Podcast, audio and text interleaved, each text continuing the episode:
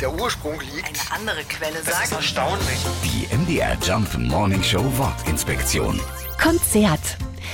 Der Begriff stammt mal wieder aus der lateinischen Sprache. Concertare hat dabei aber zwei Bedeutungen. Auf der einen Seite kämpfen und streiten, also eine Auseinandersetzung.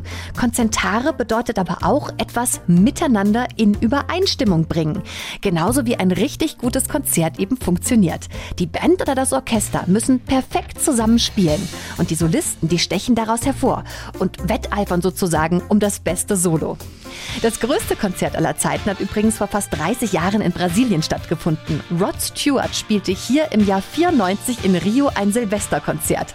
Das Publikum damals unfassbare 3,5 Millionen Menschen. Die MDR Jump Morning Show Wortinspektion. Jeden Morgen um 6.20 Uhr und 8.20 Uhr und jederzeit in der ARD Audiothek.